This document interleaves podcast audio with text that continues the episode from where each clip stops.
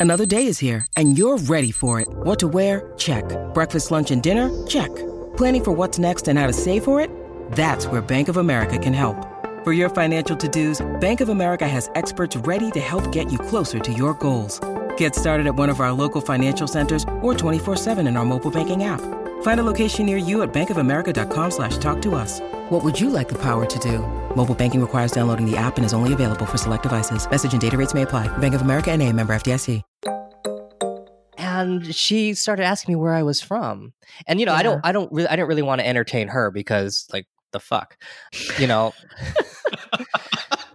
but I you know, I said, you know, let's let's make a game out of this. I said, where do you where do you think I'm from? Mm-hmm. And she said Japan. I said, oh no, that's not right. Yeah. And then she said China, and I said, well, yes, but that's obvious, isn't it? That's rather easy. And I think kind of playing that game with her was a way of reexerting control over the situation. Mhm.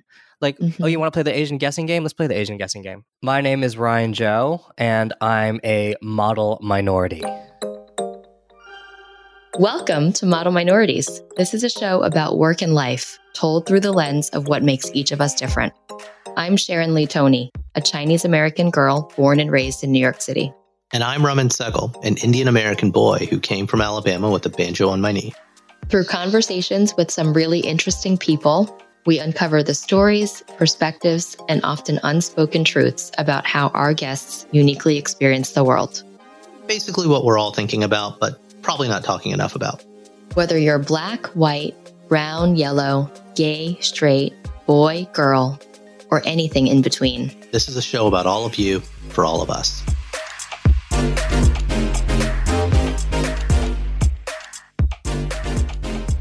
On today's show, we are speaking with Ryan Joe. Ryan is a notorious, infamous advertising technology reporter, and he happens to be my fellow podcast host on my other secret podcast, Quarantined Comics. Ugh, I am so jealous. Why is it that my podcast host, co host, is podcast co hosting for three podcasts? because I'm trying to get my wife to divorce me. I feel like I'm in a bad episode of Big Love, the podcast version. No, you guys are my podcast siblings, and I love all three of you in a very different platonic way. yeah, that's what all the players say, Ryan. Raman, Hey, that's what all the players Sh- say. Sh- Sharon, you and I are solving racism. That's Quarantine true. Comics is him and I nerding out on comics, which is actually kind of how I met the guy. You know, years ago, Ryan and I were at an industry at the same industry conference where like the entire entirety of like New York City and London descends upon the south of France. And I was there for the st- startup I was at, and there happened to be an Uber strike, and ran into him at an industry event, and he was a reporter working the room, and found out he was from New York and had a hookup on a car to the airport because we're on the same flight back to JFK. And you know, that literally that's what we did. We met at that thing. I was like, all right, cool. Here's my number, and we shared the car back to the airport. Started comparing notes, and you know, we're stuck at the airport for a while. And, you know, after talking work for like five minutes, we just started geeking out on comic books. And every lunch over banh mi or coffee in New York City, you know, whether it's how to do a Fantastic Four movie right, or actually the one debate I remember, I don't know if it made it on this podcast, but it's relevant. It hasn't made it on a podcast, is the Marvel movie Doctor Strange came out. And he was so mad that the ancient one, Doctor Strange's mentor, was cast as a white woman when it was an obviously Chinese character. And we had other arguments about Iron Fist being the classic like white savior kind of character. And I always knew this guy has an, a point of view. And even though we were already working on the secret comic book podcast as we were ramping for Model Minority, I wanted to talk to him because I knew a lot about his about his points of view, but I didn't know enough about him and his background. And this kind of gave me the excuse to to have that conversation with him. Oh, look at that. like the, the the lifetime friendship and how that bloomed. I liked the guy. Well, first, I love his name, Ryan Joe, like two first names. Totally awesome. Secondly, I think one of the first things we asked him was tell us a story from your childhood. And he tells us the story about his brother, how his brother almost drowned in the pool. Yeah, he went dark. He always Like, starts dark. I'm like, okay, it's nice to meet you. he was great, though. It, it lightened up towards the end.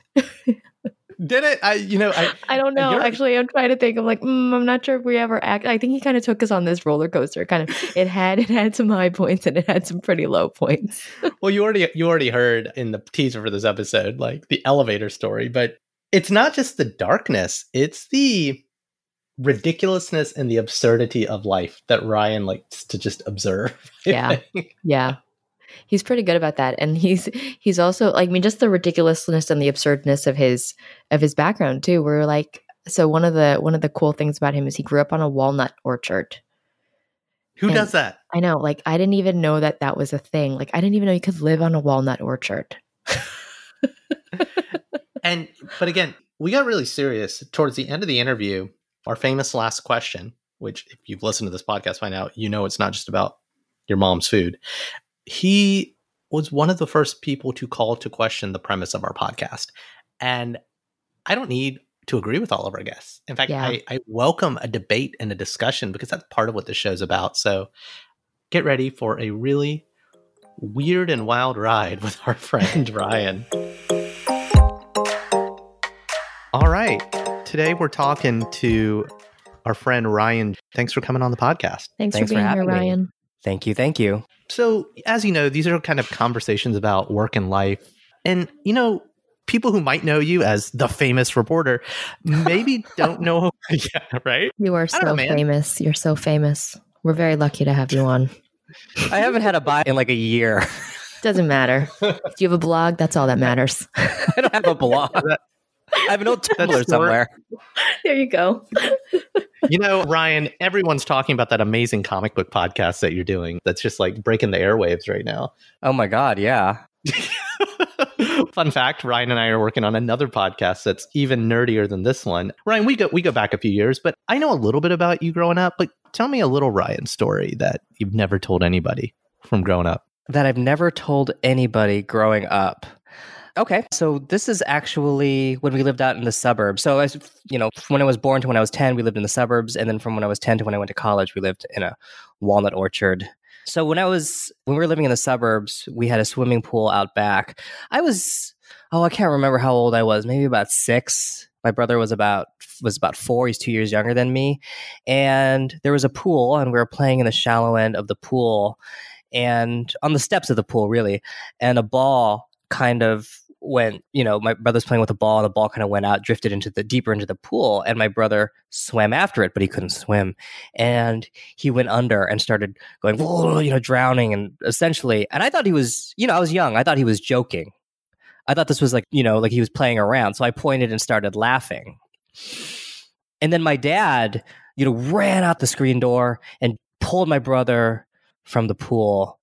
And he told me what was really happening. And I felt so bad because I could have killed him, you know, by not doing anything. But I didn't know. I didn't know what drowning looked like. I thought it was like a, a joke or a trick that he was playing. So that's a kind of a dark little story. That's very heavy. That's a very heavy thing to start with today. yeah, I know. I'm sorry. I was thinking of something light. That was like the first But- thing that came to mind. I think it was sort of defining to me, though, because I mean, I was literally watching my brother drown and laughing about it because I didn't know what it was. yeah, that's okay though. I mean, he ended up He's okay, fine. and he he can Yeah, he can swim now, right? So Oh yeah, he got over it too. Okay. Yeah, he got over. it, Okay, too. look, Ryan, I just want to jump in with this. This is so fun about you. You have a very interesting personality, but like ahead of the podcast, we like to ask our guests for you know some fun facts. And your fun fact was, I grew up on a walnut orchard in Central California, and then you led with the the story of the the pool. Right. He did he did mention the walnut orchard briefly as he started to tell that story though. So I do give you props for that, Ryan. yeah. I'm just trying to tie things together. Well, So you're what are you? When people say where are you from, what do you say? California, usually. But where The- are you where are you really usually, from? where are you yeah, Ryan Joe? yeah. You know, the, the people who usually ask that are usually other minorities. You know, they're usually other Asians. So I usually just say I'm Chinese American. There was a white woman, and I was taking the elevator up to work. And when I got into the elevator, she looked at me and started going, Hi, hi, hi. And I'm just like, Oh, she's crazy. Great. Oh my God. But she was so enthusiastic about it. It wasn't malicious. I think she was just, that was just, you know, her deformed way of thinking. And she started asking me where I was from. And, you know, I didn't really want to entertain her because, like, the fuck, you know? but, you know, I said, let's make a game out of this. I said, where do you, where do you think I'm from? Mm-hmm. And she said, Japan. I said, oh no, that's not right. Yeah. And then she said China, and I said, "Well, yes, but that's obvious, isn't it? That's rather easy. Where in China do you think I'm from?" And so I tried to, I tried to see, you know, just kind of, I don't know, string her along that way until it was time. And basically, and then it was her stop, and then she had to, she had to get off. And I said, oh, "I'm sorry, you just don't know." And that was kind of it. Oh, I don't know. wow. It was a way of kind of like it was hard to be offended because she was completely, you know, it's like when somebody's crazy yells at you, you're like, all right, well, but you're crazy, so you know you've got to deal with that.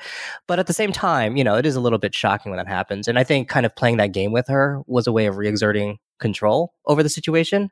Like, oh, you want to play the Asian guessing game? Let's play the Asian guessing game. Right. Have you either of you guys experienced this? So I used to always experience this in airports traveling around the country and even the world. And now in New York, you know, where all of us work in the city when there's not a pandemic, walking on the streets, I see this even more. So I'm Indian, old Indian lady in a sari, right? Like hmm either fresh off the boat or visiting her nephew and walking around the city by herself or the airport by herself, comes up to me in a big crowd because she sees a nice little brown boy, or now brown adult, I guess, and starts speaking to me in Hindi or Punjabi or Telugu.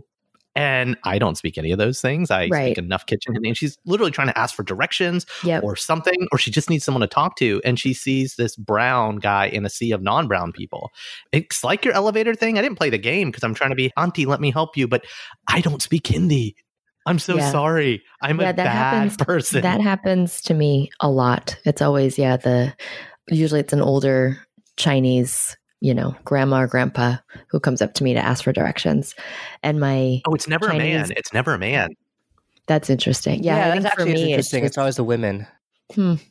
Yeah, I've had old men approach me, but but same Oh, with yeah. you. Like my Chinese isn't really that great, so you know I can kind of say go left or go right or walk two blocks like that, but that's as far as I can go. And then if they have like another question, I'm just like I don't know. But I think that's kind of normal. I mean, Yeah. when you're, you know, right? What do you think, Ryan? I wouldn't play, you know, like the Asian guessing game with in that circumstance. She's, you know, she's just asking for directions and she's looking for a familiar face because she doesn't speak the language. That's different to me. That's, you know, I'll do my best to help. I can't because I don't speak the language, unfortunately. But I don't, you know, when that happens, I don't really take, I don't take offense. I, you know, I understand, you know, you need help. You see me, you kind of relate to me because of our similar appearance. And so that's why you're asking me for help.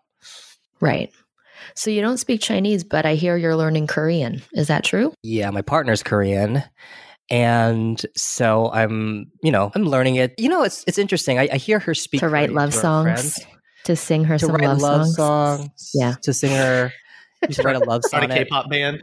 Yeah, gonna be the new BTS. I yep, I can see that. Yeah, it could What happen. is, does BTS stand for? I mean, I know they're like the thing, but does that actually stand for behind the scenes, or does that mean something else? that is not a question I can answer. I know of BTS. I know of their existence. I know of their fervid fan following, but I don't know much else about that. But I did, did see them recently at the Instagram offices. I was going there for like just to do a meet and greet with one of the PR people there, as reporters do. And, you know, this group of Korean dudes walked past and I kind of just looked at them. I only saw the backs of their heads. And again, I don't really recognize the K pop groups that well, but I just kind of said, Is that BTS? Because I figured that's the only Korean boy band that I really know of. Yeah. And they said, Yeah, that was BTS. I'm like, Oh, okay. It would have been funny if they were like, "Oh, that's so racist." You Right. think all Korean boy bands are Gonna BTS? yeah. I texted Sophie and she was just like, oh my God. You know, so she was really excited about that. So that was my close encounter with BTS. I saw the backs of their heads at the Instagram office. Still, that's pretty close. That's a good encounter. I wish I should have, I should have just like plucked some of their hair and then sold it on eBay. That would have helped me weather this economic downturn if I had only known. Ryan, you're fun. So you grew up in a walnut orchard in California. There was a house there, so it's not like I grew up in the field raised by coyotes. Oh, that's good. That's that's really that's comforting to know. Was the neighborhood pretty diverse? I mean, There was no, know, it was no neighborhood. It was sort of, it was like, it was, it was like, in was the middle of a tent. orchard diverse? Actually, yeah, the orchard was diverse. They were just walnut trees, but I will say they were hybrid walnut trees or mixed race walnut trees, if I may be so bold. I think the rootstocks were from a walnut called Paradox, and then the fruiting part was from a walnut called the Chandler. I might have that backwards. Paradox rootstocks being hardier against pests, Chandler being actual fruiting walnuts or edible walnuts. So they were hybrid walnuts. So yeah, there was some there was some diversity there. Just it was sort of like, you know, being in a in a room where everyone's like a, a hapa. Right. now, how did your parents get, you know, to a walnut orchard? Like, did they just come off the boat and be like, we want to grow walnuts? Like, how does that work? Well, my mom came off the boat when she was five, and my dad never came off the boat. He was born in Los Angeles. So they always kind of, I think, wanted to move away from people. So when were they born? When was your dad born? Roughly. 1951. My mom was born in 1952. Okay. And so wait, your dad's parents then they came over then? His mom was born in San Francisco. His dad came over. His dad was an FOB. I gotta ask because, well, hey, I don't, I don't know a lot of Asian Americans that are somewhat third generation, right? And I, I, gotta ask, like, did your grandparents have any stuff in California during the 40s? So, okay, so my grandmother was. I don't know what my grand my paternal grandfather. When I say grandma and grandpa, I'm talking to the, about the paternal side right now. My grandmother never really talked about that. I would always try to ask, but she was very much like try to keep things positive. So, Sharon, do you know what I'm asking about? No. Uh, okay, 40s, California, yeah, Asian people. Pearl Harbor just got bombed. Yeah, internment camps. That's yeah. what I'm asking about. So, so my grandmother said she had to wear a badge that said she was Chinese, not Japanese. I asked about that, and she said she kept saying, "Oh, I don't hold a grudge. That's fine." You know, I, I always like look forward, and, and it's just like I want to know about this shit because it's interesting, you know. But I couldn't extract it from her. This is probably I was a teenager, so I never really got that information from her. I do know that she insisted that they don't speak Chinese to the kids. Remember, my, my grandfather was from China. So I've never actually heard him speak Chinese. I only ever heard him speak English. We have two theories on why that was. Theory number one is that she wanted to blend in. It was all about assimilation, right? At that point, you know, just just just be as American as possible. Don't you know? My don't, parents don't did the same thing. Yeah, yeah, yeah, yeah. Other theory, and you know, both could be true, is that my grandfather came from a village in China. I think they Longdu or somewhere like that. And it's not really cosmopolitan. And he spoke with a peasant dialect that embarrassed her. I think both are actually true. There was some snobbery in it and also the, the need to assimilate. That was why. And that, that that's one of the reasons why I don't speak Chinese. My dad didn't speak it. My mom came here when she was five. She spoke only Cantonese because she was from Hong Kong. And then we moved when I was born in Central California, right? So there's not a big Chinese community in Central California. I mean, they're there, but it's not like San Francisco. They have their own orchards. Yeah. New York. Yeah, they have their own orchards. Actually, we were the only Chinese people who had an orchard. So why? How did that happen? How did they get to the orchard? Yeah. I think they wanted a bigger place. You know, it was sort of like back when people were actually able to afford houses, right? You'd buy the starter home, which my parents had when they were just a couple. And then when they had me and my brother, they bought a slightly bigger home in the suburbs, in a new suburb at the time. And then as my brother and I headed into adolescence, they got an even bigger home way out in the country. And it was a huge house on a 10 acre property.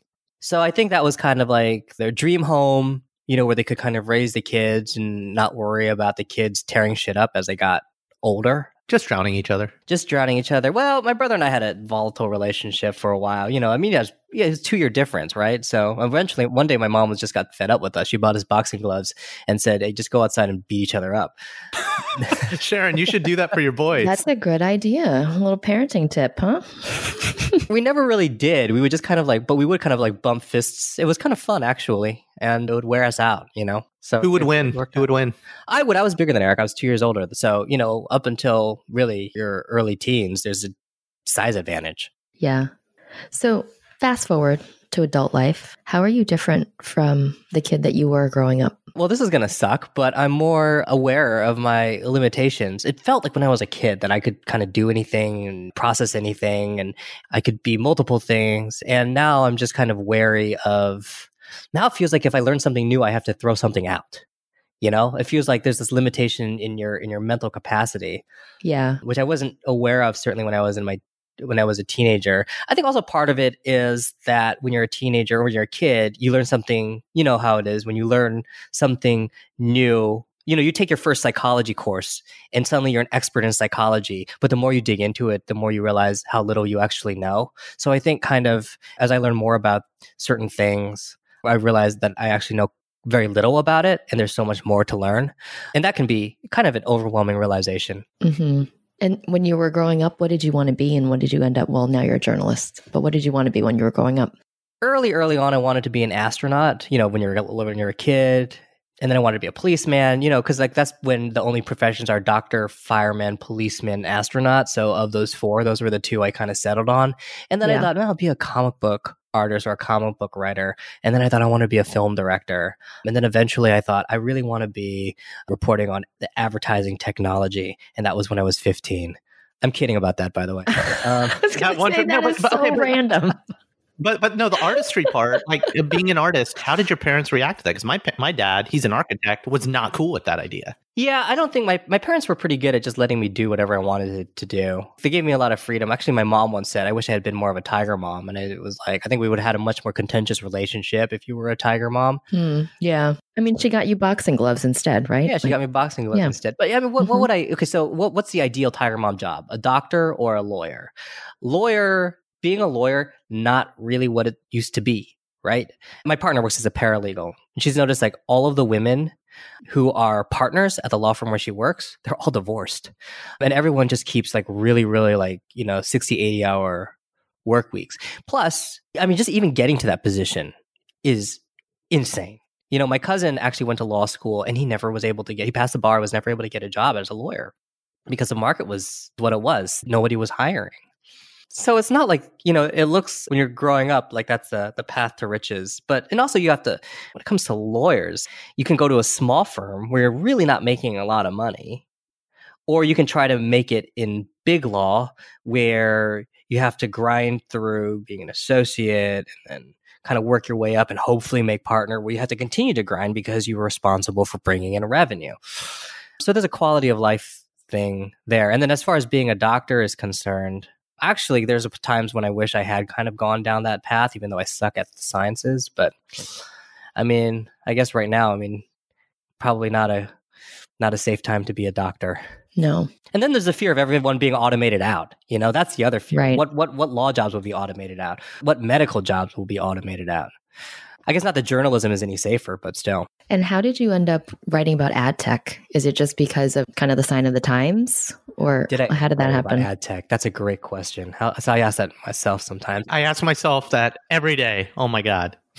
how did I end up in ad? It's just where you happen to fall into. I've always been like, I need more security right? I've always been one of those guys who needs to, you know, like there are the people who are just like, I'm going to take a risk. I'm going to mortgage everything to make this business work and I'm not sure if it will, but I'm going to try. And I've always been sort of, I've always craved security and I'm also fundamentally a little bit lazy.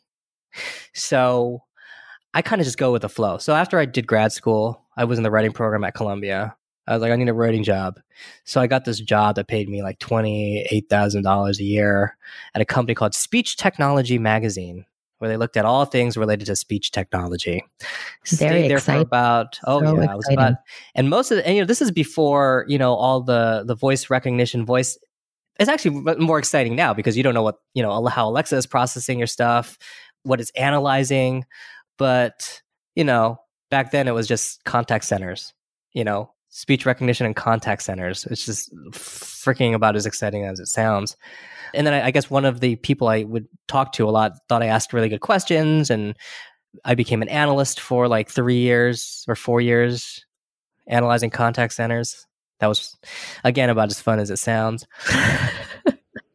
and then after that, I went to a publication called Direct Marketing News, where a friend of mine was working, and then I just eventually became senior editor there, and then from there, Ad Exchanger was hiring, and that was, and I got into Ad Exchanger at a good time because it was, you know, programmatic was still kind of new, and there was a lot of optimism in the publishing world. Remember, there were those huge valuations around BuzzFeed and Vice, right? Yep, and Mashable, and and you know how that we know how that turned out. But you know, there was a lot of enthusiasm around publishing. So this this young upstart publisher, and they were just kind of in spending and hiring mode. And it's great to be at a startup when it's in you know spendthrift mode because you feel like you can do anything and the sky is the limit and of course eventually you have to become a business and show revenue and start pinching pennies which makes sense but it was a good time for me to go in and honestly ad exchanger has been a, a really great gig I mean, we don't really lose a lot of people. I've been there for about,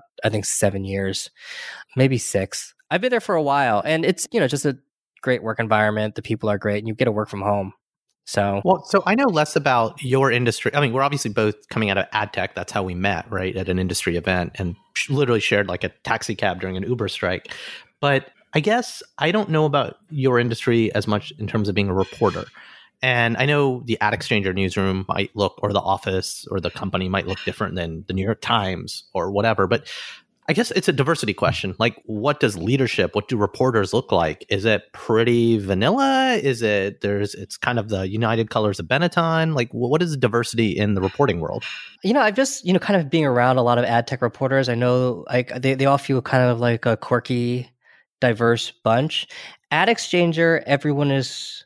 I will say I'm the I'm the only model minority, but unless do you count do you count Jews? Do you, do you consider people who are Jewish minorities? In or out of New York City? How about New Jersey? well, it's funny because, you know, growing up in Alabama, I kind of knew Jewish people were a thing. I knew Hanukkah was a thing, but I didn't have any Jewish friends. And in high school, I met one Jewish girl. And I think she had a crush on me because she invited me to temple once.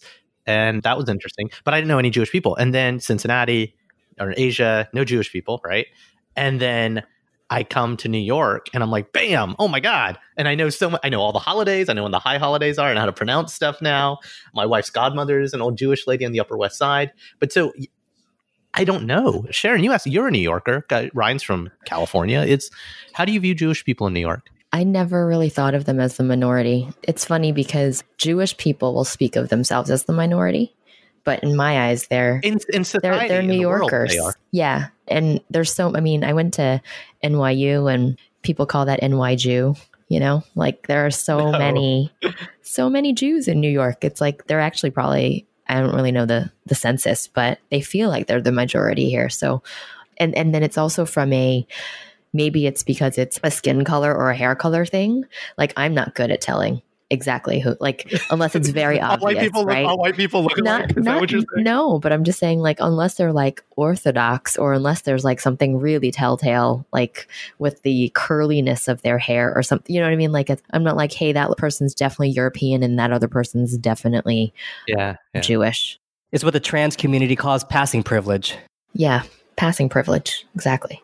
The first startup i was at was based out of the midwest and very Midwestern demographically. The second two startups, I mean, again, it, it's and they were New York City based, right? So a higher incidence Jewish men and a higher incidence of even gay men, right? And that was as I, I'll quote Seinfeld and say, not that there's anything wrong with that, but I was like, wow, that's interesting because these are New York based companies. And yeah, I don't know. I don't know how they view themselves as a majority or minority, Ryan. Back to your question. I don't know in the world stage, persecuted minority by all means, right? Yeah, agreed. You know what? We should interview a couple of them. Let's bring some. Let's bring some of our favorite Jews onto the, the podcast. our favorite, our favorite Jews. Yeah. Nothing wrong with that title. well, so three of my coworkers are Jewish of the tribe, and then almost all of the writers, except for one, are are women. So, but uh, you know, in, in other publications like Business Insider, you know, there's, you know, I think Tanya Dua is Indian American. So there's, you know, I never really felt like there's a lack of diversity in the ad tech reporting community and certainly not at at Ad Exchanger. I had a friend from the Midwest come visit my wife and I a few years ago. And I took him into this. we live just outside of the city, and so I took him in to go see stuff. And the first thing he said at the end of the day about, I was like, how's your day? He's like, you know what? The diversity kind of punches you in the face in New York City. So it's like we're a little bubble I feel like we are. Yeah, I think I think like a lot of Midwesterners are shocked to see like black people and white people and Asian people mixing because I'm generalizing, I'm stereotyping Midwesterners, and I apologize for that, but not really. You know, whereas you know, because like in most communities, you know, there's you know the white people are in one part of town, the black people in another part of town, and here, you know, everyone's shake. You know, everyone just kind of goes into that giant can that is a subway pre-pandemic times, of course. And it's really just kind of you know the subway is just kind of that microcosm of New York, where you have people of all socioeconomic groups, all races, just kind Mhm. of jammed There's only against one way each to get other. around. And everyone Yeah. hates each other equally. Everyone's just pissed off with each other equally. There's occasionally those racial, there are those racial incidents, of course, but generally speaking, everyone has the same dour face while they're Yeah. riding the subway. I think that's going to change when we ever get back on the subway again in three months or six months or 10 years or whenever, whenever this passes. I feel like that'll change. You think we're all going to be so happy to see each other? Yeah. Yeah, I would like to think that this pandemic has made us realize how much in common we have. I think maybe not for the Asians though. I, I do feel, yeah, I actually have not. Well, Sharon, have you had any incidents where I you know people have what happened? I was out of town over the weekend in Scranton, Pennsylvania. And Say why. walking- Explain. Explain why. Oh, please. That's a It's such a long story. But essentially, I tried to leave New York and ended up coming back. That's a long, short story. Oh God. But I was walking down a hallway with my husband, who's black. So I'm Chinese American. My husband's black. And there was an older couple walking down the other side of the hallway with their dog. And we were in a hotel and we were both walking towards the elevator. And the minute the woman saw me, she froze. She literally froze. I had never seen anything like that before. And I was like, like it took me a minute, like a couple seconds to connect the fact that she froze because she saw someone of Chinese descent and thought that I was carrying the virus and therefore she couldn't come any closer to me. And so I kept walking. She just stopped in her tracks. We turned the corner to get to the elevator bank area, waited for the elevator, and she was kind of like keeping her her major distance. I mean, it was more than just six feet, but she was like watching us from afar and then watched us go into the elevator. We ran into them again in the lobby when their elevator came down, and she looked at me with genuine fear, as if, you know, she got too close, she would be under some kind of harm. And it was it was a new experience for me because even though I've experienced racism in different types of ways, it was never as passively I mean, it was pretty passive aggressive and it just wasn't as pointed at that moment. And I've talked a lot to my husband about it, who's, you know, black male, and he's like, Welcome to my world. You know, like literally he he encounters that all the time walking down the street of people just freezing in their tracks because they're afraid to go any closer to him. But it was it was definitely an eye opening moment for me. You should have ordered a beer, put the beer foam in your mouth, and then just kind of like started walking up to her like a zombie, foaming at the mouth, being like, "Wah, yeah, wah," like speaking in like no, speaking whatever Chinese you know, just like. "Wah." No, but you, Ryan, it's funny. You talk about running at the problem. So post 9 11, 01, I'm in college and I'm a brown guy in Alabama and I had a beard at the time, you know? And then again, you know, war on terror, like 01, 05, there was kind of, and there still is kind of like Muslimophobia. And I'm, I was raised Hindu. I'm not even Muslim, but they all look alike, right?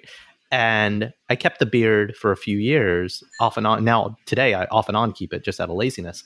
But traveling the world, traveling the country for work, you'd feel looks and distance. And what I did to run into that or run straight at the problem was I turned on my flirtatious, friendly personality. I don't like to smile. I force a smile. You've kind of seen that in, at play in some interviews, Sharon, right? Mm. Like Yeah. when I'm walking down the street, I smile. When I'm in airports, I'm the friendliest guy to every TSA person. You know, I'm extra nerdy wearing my Fantastic Four t shirt or whatever, right? Which, by the way, don't wear a Fantastic Four t shirt in China. They don't like a shirt with the number four on it. Wait, why? Because the number four is the same word as the word death. Four is Oh, a yeah. bad luck number. So I, I bought that shirt at New York Comic Con when I moved to New York. A few years later, I go to rural China with my wife's family. Oh like, no. Oh, everyone- Oh jeez. Yeah, favorites and all. But no, anyway, point is, but like I lean into it, like, and I bet your husband has to do that too. Like, be the extra friendly black guy. Like, Yeah. yeah, I'm the friendly brown Yeah. bearded guy, even Yep. though I don't want to be. He's I, got mean, it. Like I want to yell wears, at people like someone from New York. He wears a full on suit when we travel. When we've gotten pulled over, like in a car for any reason, he is like he is straight, straight by the book. You know, the most textbook vanilla, safe. He's an Person. Urkel. He plays Urkel. Yeah, yeah. So- Ryan, what about you? Like, have you had any, like, especially more now than ever? New York City, Chinese guy, Korean girlfriend. I'm more cognizant of it, and I just keep playing through my mind what will happen if I encounter something. I have been fortunate enough not to. I've, you know, read the articles. There's one that ran in, I think, the New York Times recently about the prejudice Asian Americans are feeling. There was a writer, professor I had at Columbia named Ed Park. He's a Korean writer. and he had an incident where you know somebody just yelled, "Stay the fuck away from me!" This is a few weeks ago, and he was shocked by that because the person who yelled it was, you know, very well dressed. He wrote about that incident actually in the New Yorker. But I've been fortunate enough not to have any direct conflicts like that recently related to the coronavirus. A large part of that has to do with me not leaving the house. So, how to solve racism? Quarantine everybody. Right. Just don't leave the house. Yeah, and then the only I mean the only time I re- leave the house, I try to run daily, but it's hard to be racist when somebody is or notice racism when you're running away from everybody. So again, so I think I've been been lucky. And the other thing is I kind of eye everybody sideways nowadays because I don't know what's going to come out of their mouth, whether it's racial epithets or coronavirus or, you know, nothing, you know. So, but I think that's just the world we live in right now, right? We're just kind of hyper aware of any of any stranger who's around us. I feel like we need to talk about something uplifting now. Can we talk about your relationship? Is that something happy and uplifting? Yeah, that's totally fine. So tell us about Sophie and your relationship and how the Chinese Korean thing works, or whether or not that was at all a factor for how you, either how your family's reacted to you dating or if it's just a thing. Yeah, I mean, I'm 37. Mm-hmm. You stop remembering how old you are, I think, after you hit 30. You kind of have to Definitely. think, I'm 32. Oh, yeah. Like, Wait till you get to 40, Joe. I mean, Ryan. see, you see what happens when you turn 40? You just call everybody by their last Just- name. just Tony. Pick a name. Pick a name Hey, that's in your mind. Tony. Yeah, exactly. Tony. All right, sorry. You and Sophie. 30, you're 37. You know, my mom used to be when I was growing up, date a nice Chinese girl. I'm like, oh, I'm gonna ask this this other one who's Filipino to the prom. I like, no, no, no, no, no, no, no, just Chinese girl. And even even after I graduated college, I remember I was in Ireland and I kind of met the Spanish girl, and we had kind of one of those one two month things you have when you're kind of abroad. And I, you know, later on, I told my mom about it. Oh yeah, there was a Spanish girl. We had a, and she's like, "Oh Ryan, that's the wrong kind of dark meat." I'm like, oh, okay. wow. But then, then she stopped. Then she stopped giving a shit. Then I think she was just grateful that I had somebody. And I think uh, the catalyst for that is her, my uncle, her brother, had got dementia really, really young, younger than you normally would get it, and it was really, really bad. And her brother was a was a bachelor. You know, he just he didn't have anybody, and so everything kind of fell on my mom to take care of him, literally to get his house in order, and I mean that literally because he stopped flushing the toilet. There were bottles of like piss all over the place. I mean, you could see the guys, he would cook for himself, but then he'd just leave the food rotting on the counter. And you could see, we were, we were trying to talk about something uplifting, I remember. We were supposed to, yeah, talk about your relationship. and this, this is Ryan. Was- this is Ryan. He'll, he'll find the dark edge and Yeah. take you there. I was hoping you Okay, would say just- it. Then I met Sophie, and she's so wonderful, and that's what inspired me to learn Korean. Like I was hoping to tie it back to something like that. So Sophie did inspire me to learn Korean, but really quickly. So my uncle, said, you know, he, he lost his mind, and and my mom kind of was like, "You need to have somebody else looking after you." So I don't care who it is, just you know, I, th- I think she probably just stopped caring, you know, as long as I was happy, which is good. And so I met Sophie through a dating app because how else do you meet people these days? It was Coffee Meets Bagel for the record, which was started by a bunch of Korean American sisters, I believe. So it's like the ultimate Asian dating. no, app. I didn't know that. Hmm. Yeah, I believe so. I think they were on Shark Tank also, and then yeah, and then their app sort of expanded. And she was Korean, Korean. You know, you're I'm always wary of that because you're always you're, is there going to be a language barrier? Is there going to be a cultural barrier? Oh, so she's from Korea. She grew up in Korea. she grew up in Seoul. Yeah. Okay. So you know, initially you're kind of wary about that, but you know, we we went on a date, and you know, normally you go on a date. For me, I go on a date, and you know, after the date's over, it's sort of like, well, that was nice to meet you, and I'm Mhm. kind of relieved to go home. You know, I kind of it takes a lot of energy. I mean, online dating is what it's like. You know, you're you're applying for jobs you don't even know if you want. Yeah. So anyway, so but for her, I wanted to hang out with her even more. So I suggested we just take a long walk. We were in Midtown. I just we just walked all the way up to the Upper West Side. Made a few pit stops along the way at various bars. Yeah, and so that was That was great. And of course, yeah, I'm learning Korean because I've noticed her personality changes. It seems to change when she's talking Korean to her friends. Her English is very precise. You know, she's she's very you know it's it's her second language, so she's making sure she gets a pronunciation and the wording is is right. With Korean, like sometimes I like when I try to learn Korean, I'll be I'll, I'll say a phrase really carefully and I'll say, okay, so how do I say it? And she'll just say it really fast. I'm like, what the f- what does that? That's not even the same thing and that's how she talks to her friends. And so I, you know, I noticed a, a, different personality, and you know, you kind of feel like I'm missing out on a large part of who she is by not knowing the language, and I never will know the language. I don't think well enough to be able to converse like she converses with her friends. But even if I can pick up, if we end and I'm, you know, the most I can do is pick up 60% of it, even 50% of it, I'll consider that a victory. Yeah. And I bet it means so much to her that you're making the effort to do this. It's a respect thing, but normally I was kind of didn't want to do it. I was hesitant to do it because I don't know Chinese, and I'm like, well, I'm gonna I should learn Chinese first before I yeah, traitor. I realized traitor. I, well, I realized that's that's effing stupid because like, well, I mean, what am I gonna do? I'm gonna like sit there and study Mandarin Chinese for like five right. years before I even break. I mean, it doesn't yeah. make any damn sense. So yeah. I just was like, all right, I'm just gonna learn Korean. And actually, I took Mandarin Chinese in college, and I I sucked it up because I sucked it up as in I was very bad at it. You know, I didn't have anyone to to practice with, and with Sophie, you know, I can. I can kind of just go through everything, all the pronunciations. If I'm confused with something, I can just ask her straight up rather than have to crack open the workbook and be like, where is it? Or ask the teacher. And just, you know, that sort of accessibility to a native speaker makes learning the language that, that, that much easier. And I didn't realize that. I mean, I should have known that intuitively, but I didn't realize that until recently. I love that. Yeah, that's uplifting. Yeah, that is. Well, yeah, now that you finally gave us something uplifting. Thank you. I think it's time for, for speed yeah. round. Speed, speed round. round.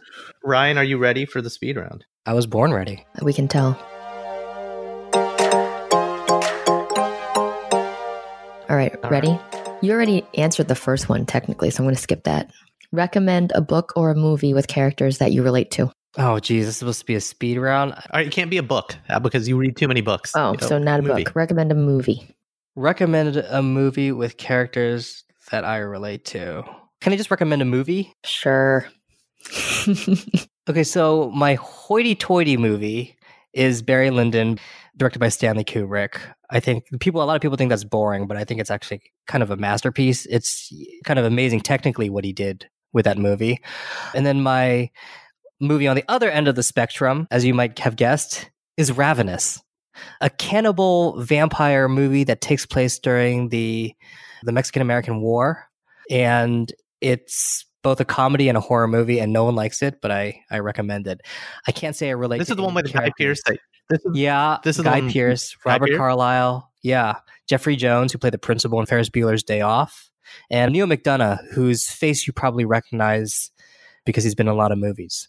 But yeah, that one I think is underrated. You recently sent me the trailer for it. Name of the movie again, one more time? Ravenous. Ravenous. So you sent me the trailer, or you sent me a link, and I was like, okay, let me let me watch this trailer, and I watch it. And it looked like a mock trailer for a really serious movie, but it was the real trailer.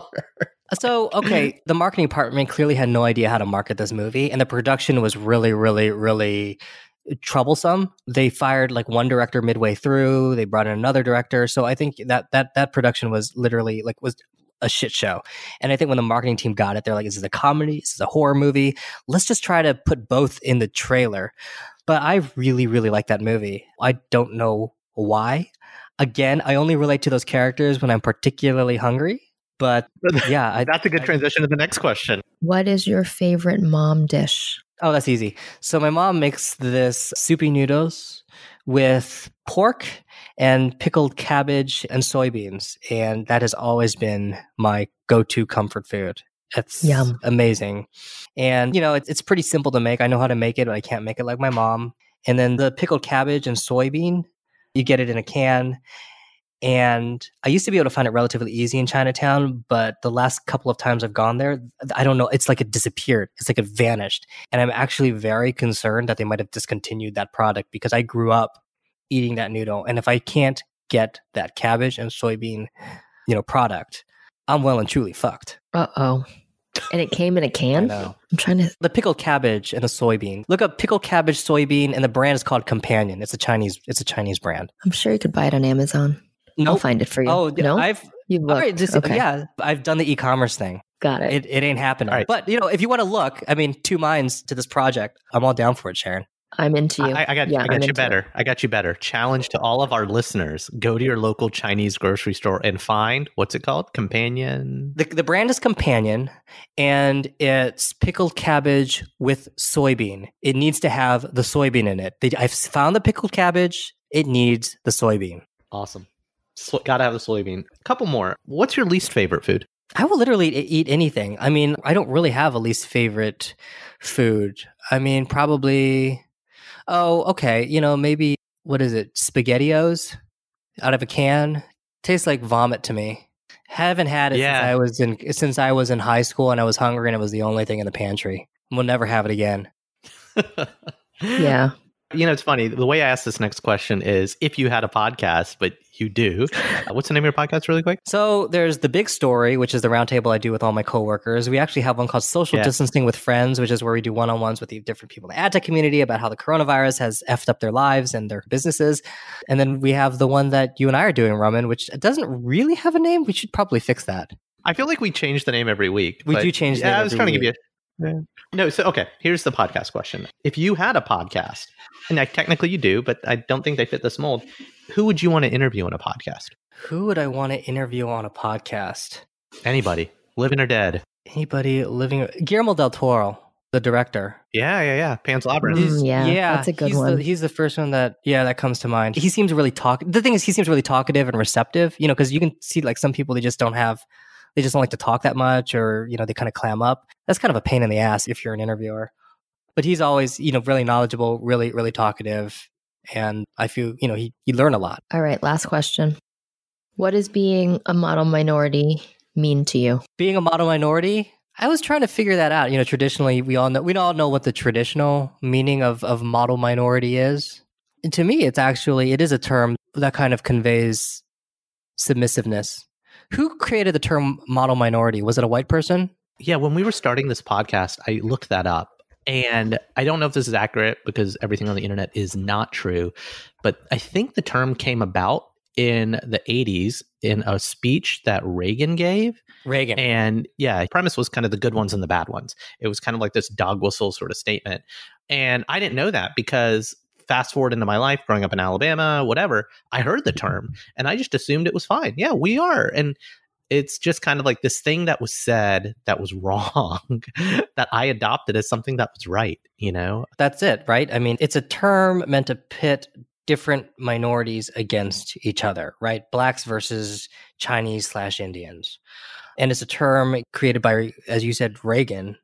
I don't think any Chinese person, you know, they're the ones who are, you know, Asians are usually associated with the model minority. I don't think, you know, an Asian American created that term. No, here's what's funny. I think first, every time we ask someone this question on the podcast, it's a much more positive, flowery answer. So I love your darkness, brother. But no, Chinese and Indian people are more racist. it's just like within China, like, come on, man. India, we invented the caste system. I'm not saying that they're not racist. I'm saying that the term model minority was not was not coined by a Chinese American or an Asian American or an Indian American. I think it could be. I actually think it could be. I don't know who it was coined by, but I think it very well could have been. I'm not saying it was, but I wouldn't put that past the Okay. racism of Asians. Either. I'm not saying that Asians are, you know, Asians can be the most racist or can be extremely racist. Black people can be extremely racist. Indians can be extremely racist. So I'm not saying that white people have a monopoly on racism, but I am saying that that term is meant to put different minority groups into a hierarchy.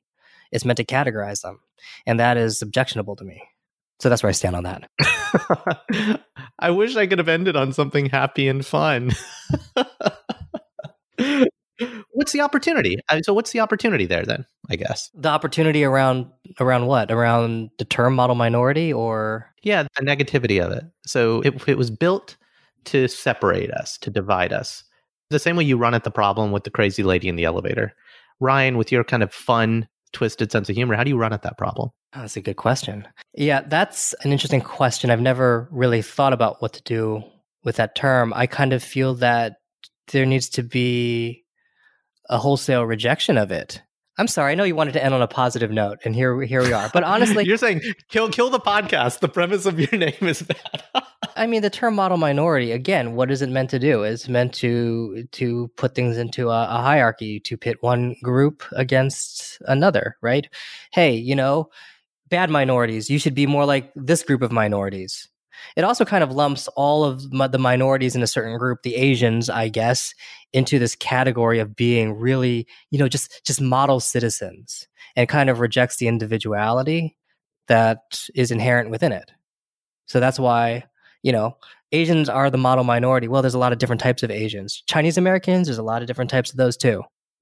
And you put everyone into that one bucket. And I know it's meant as praise, but it really kind of creates this strange expectation around that entire group while at the same time pitting them against other minorities.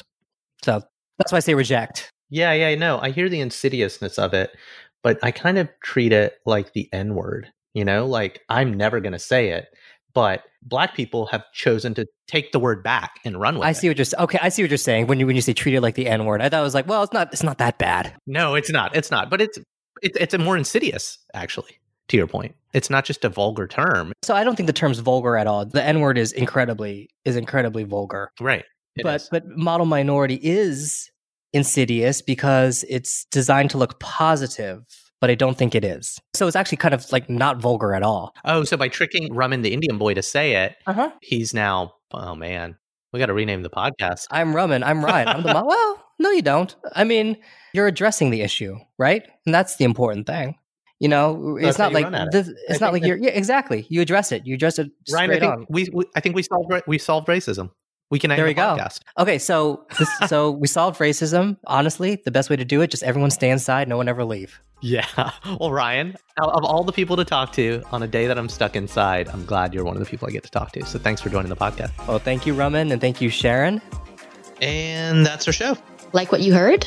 Please subscribe and rate us on your favorite podcasting platform. For more about this episode, links to things mentioned, or to join the conversation, visit modmypod.com. We'd love to hear from you. Now, here's a preview of our next episode. And nowadays, people want to see people who look like regular people. Hmm. Well, that's really awesome. I look like a regular person, but sometimes people perceive you because you've played certain roles of not looking like a, you know, like I tend to always be put in very tight dresses and I was glammed up and because it's I'm ethnic fun. Hmm. And you know, then that stops you from being seen as the woman who walks in and can have a breakdown or you know the mom of a teenage kid That's it for now. I've been Raman Sehgal. And I'm still Sharon Lee Tony. Remember, we're all model minorities out there. We'll talk to you soon.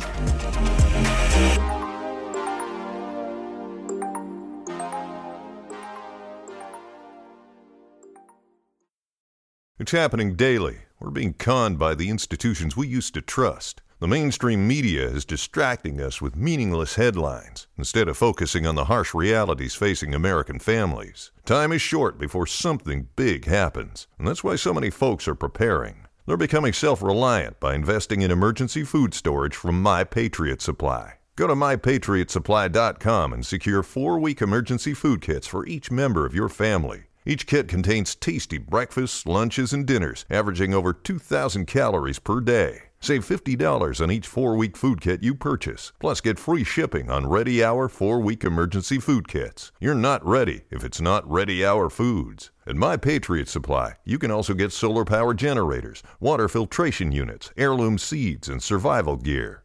Order by 3 p.m. and your unmarked boxes ship the same day. Shop mypatriotsupply.com today. mypatriotsupply.com. Judy was boring. Hello. Then Judy discovered ChumbaCasino.com. It's my little escape. Now Judy's the life of the party. Oh, baby, Mama's bringing home the bacon. Whoa, take it easy, Judy. The Chumba life is for everybody. So go to ChumbaCasino.com and play over 100 casino style games. Join today and play for free for your chance to redeem some serious prizes. ChumbaCasino.com.